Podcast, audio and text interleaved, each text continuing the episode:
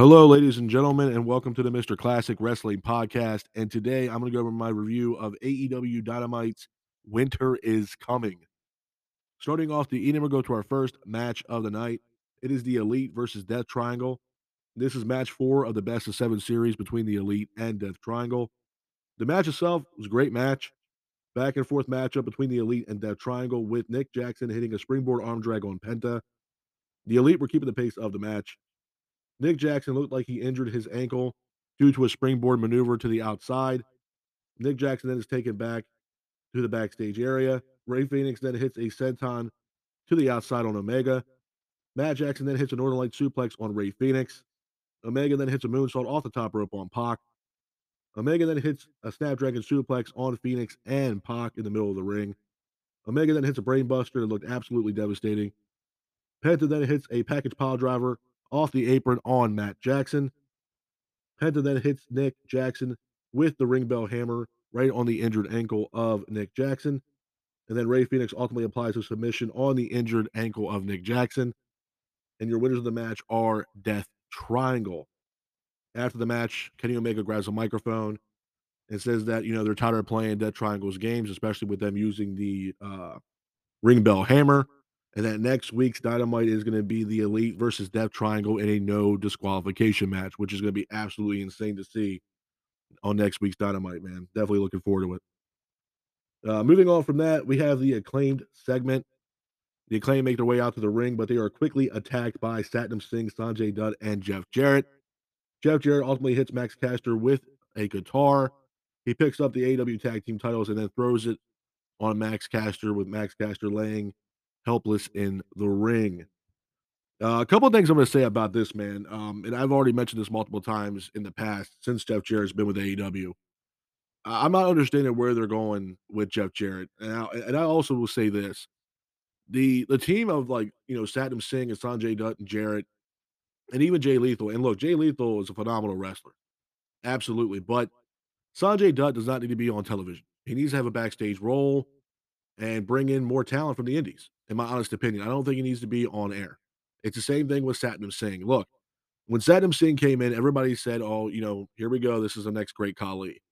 Honestly, for what it's worth, if they actually, you know, took the handcuffs off of Satnam Singh and allowed him to wrestle, you know, you could build Satnam Singh maybe not to be the great Khali, but you can, you know, make him, you know, Giant Gonzalez or El Gigante from the early days in WCW if you decide to use him in that way. But I don't see that happening, man. And then Jeff Jarrett. I mean, I'm not a big fan of Jeff Jarrett personally. I know there's fans out there that are big fans of Jeff Jarrett. I personally, for what it's worth, I think Jeff Jarrett's best in ring career that he's had so far, or his in ring career that was the best, was his time in Impact Wrestling. I think Jeff Jarrett had a phenomenal career for himself in Impact Wrestling. I can't say the same thing for his WWE run, nor his WCW run. I know he was World Heavyweight Champion for WCW, but this was a time that WCW was literally in the toilet as far as ratings, and majority of the talent that was there was already gone. So there's that. Uh, number two, I mean, I think Jeff Jarrett's just trying to follow his daddy's coattails, Jerry Jarrett, personally, and I, I think Jarrett is trying to find you know a place in professional wrestling, and it's just not needed. And honestly, for what it's worth, there's no way in hell you can make me believe that Jeff Jarrett and Jay Lethal are the new number one contenders for the Acclaim's AEW Tag Team Championships. There's no way in hell. So you're going to surpass FTR, Swerve and Keith Lee, all this other stuff, even though, you know, it looks like Keith Lee and Swerve are going their own way, and rightfully so. But you're going to put Jarrett and Lethal over FTR. Even though FTR looked like during the storyline with the Gunn Club, still, Jarrett and Lethal haven't done anything to deserve a AEW tag team opportunity. To be honest with you, there's no way in hell. And I know Jeff Jarrett signed on with AEW to be a backstage, have a backstage role with AEW and Tony Khan. And I'm, I'm pretty sure, you know, working backstage with Tony Khan and everybody backstage, as well as being an on, you know, in ring talent. Okay, that's fine. But I think it's ironic how they're pushing Jeff Jarrett and where, you know, where the hell is Miro? We haven't seen Miro, I believe, since the Forbidden Door, if I'm not mistaken. So that says a lot. Now, I don't know the details of why Miro's not showing up. I heard that, you know, they don't really have any plans right now creatively for Miro, which I think is complete BS. In my honest opinion, right now you got a guy holding, you know, the TNT championship right now in Samoa Joe. Let's slot Miro into that and have Miro versus Samoa Joe, man, because I can tell you right now that match alone could sell out any arena in my honest opinion, hands down, because I know both Samoa Joe and Miro were, you know, give it all they got in that matchup. So I don't know where, you know, what Jarrett and Jay Lethal are going to do next. It looks like they are going to want to challenge the acclaim for the AW Tag Team Championships. And honestly, I'm not really a big fan of it, to be honest with y'all. Uh, moving on from that, we go into our next match of the night. It is Jungle Boy versus Brian Cage. I thought this was a good match. Back and forth matchup between Jungle Boy and Brian Cage, with Jungle Boy hitting a Hurricanrana off the top rope on Brian Cage. Brian Cage, though, was trying to keep the pace of the match. Jungle Boy ultimately hits a Canadian Destroyer on Brian Cage.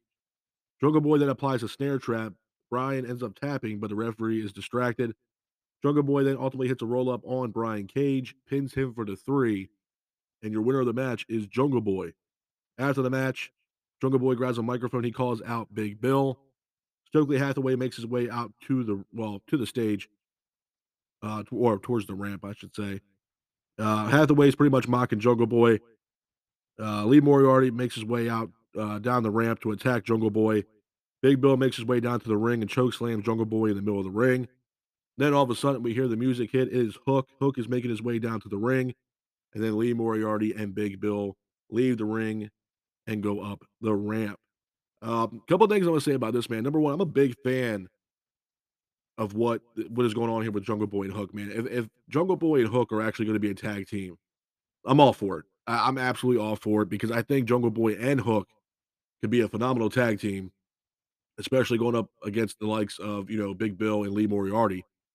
Um, and to be honest with you, I think you know right now they need you know for what I've always said the AW tag team division was always stacked, but as of late, man, I mean, it's you know the AW tag team division is kind of dwindling a little bit, man. I mean, you got Luchasaurus and Jungle Boy; they had you know went their own way.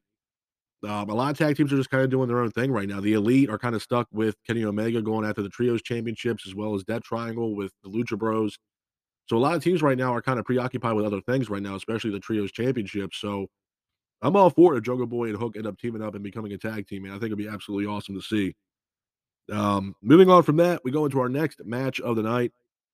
Uh, it is the Factory versus the House of Black. This is House of Black's first match back since um, you know, House of Black or Malachi Black, I should say, took a uh, you know, sabbatical. Um, it was a glorified squash match, man. I mean, House of Black was keeping the pace throughout the entire match with Malachi Black ultimately hitting a fade to black on QT Marshall, pins him for the three, and your winners of the match are the House of Black.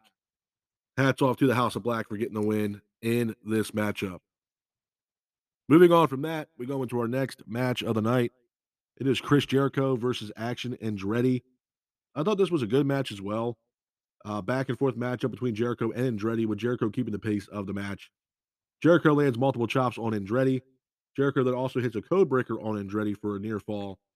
Andretti then gets up, hits a springboard enziguri on Jericho, and then Andretti ultimately hits a running shooting star press on Chris Jericho, pins him for the three. And your winner of the match is Action Andretti A couple of things I'm going to say about this match, man, quickly. Um, I did not expect Jericho to put over this guy, Action and Andretti. I did not see that happen. I think the storyline now with Jericho is Jericho's going to start putting over a lot more talent, and Jericho's going to come back even more meaner and angrier since he lost this title to Claudio Castagnoli. Um, and the other cool thing was was the crowd, man. The crowd for this show was absolutely awesome. Um, you know, they booed Chris Jericho throughout the entire match and really hyped up this Action Andretti guy. And you know, it was really cool because after the after Andretti had won this matchup, Tony Khan ended up signing this guy to a deal with AEW, which I thought was pretty cool by Tony Khan. And it was really cool by the fans, man, that really hyped this guy up against Chris Jericho. I mean, it was a really cool moment for uh, Action Andretti. So I definitely look forward to what's going to happen next with Andretti as well as Chris Jericho. Uh, moving on from that, we go into our next match of the night. It is Ruby Soho versus Tay Melo. I thought this was a good matchup as well. Back and forth matchup between Ruby Soho and Tay Melo, with Soho keeping the pace of the match. Tay Melo ultimately, hit, uh, ultimately hits a hammerlock DDT on Soho off the ramp and looked absolutely brutal. Ruby Soho and Tay Conti both, or Tay Melo, I should say, both exchange in the middle of the ring. Tay Melo then hits a pile driver on Ruby Soho for a near fall, but Ruby ultimately hits the finish on Tay Melo, pins her for the three, and your winner of the match is Ruby Soho.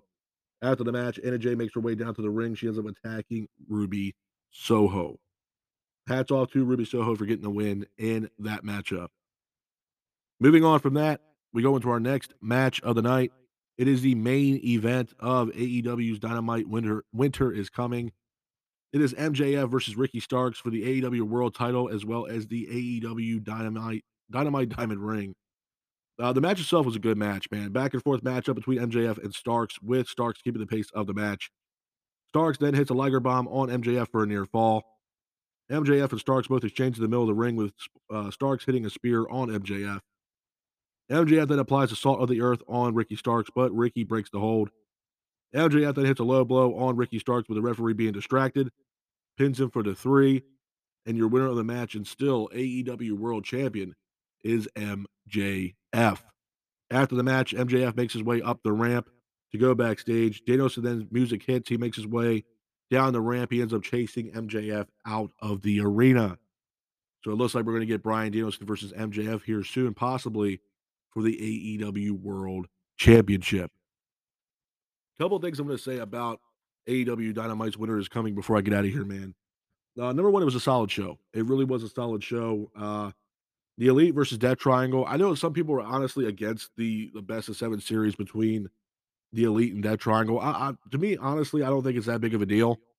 Um, I think the storyline kind of writes itself since you know the Elite once held the Trios Championship until they got suspended after the altercation at All Out with CM Punk, and then they were stripped of the Trios Championships, and then the you know Death Triangle ended up winning the Trios Championships and held them since you know even now. Um, so the storyline kind of writes itself. Uh, the acclaim segment, I mean, like I said, the acclaim really didn't say anything, but I'm not understanding the whole Jeff Jarrett Jay Lethal thing going up against the acclaimed for the AEW Tag Team Championships. I mean, I'm not really too big on that to be honest with you. Um, House of Black, you know, House of Black returning after a little bit of time off for Malachi Black, and uh, it was great to see him back, man. I look forward to what's gonna happen next with the House of Black. Um, if I, you know, if I was a bet man, I had to probably say the House of Black were gonna be making their name into the trios uh, championship scene here relatively soon, whether it's against whether it's against Death Triangle or the elite. So I definitely think that's going to happen next for the House of Black. Uh, Chris Jericho versus Action Andretti. Like I said earlier, man, this was a cool moment uh, for Jericho to put over this uh, Action Andretti guy. And to be honest with you, it was cool to see that Tony Khan ended up signing uh, Action Andretti to a AEW contract. So I thought that was pretty cool. And uh, MJF versus Ricky Starks, man. I mean, it was a really good match. I mean, I thought, you know, the outcome was the right outcome. I thought MJF was going to win. Hopefully, though, the storyline between MJF and Ricky Starks is not over, but it looks like it might take some time because Bryan Danielson looks like he's going to be the next challenger to MJF. But uh this is my review of AEW Dynamite's Winter is Coming. I hope you guys are out there staying safe. Be careful and remember, stay classic. Peace.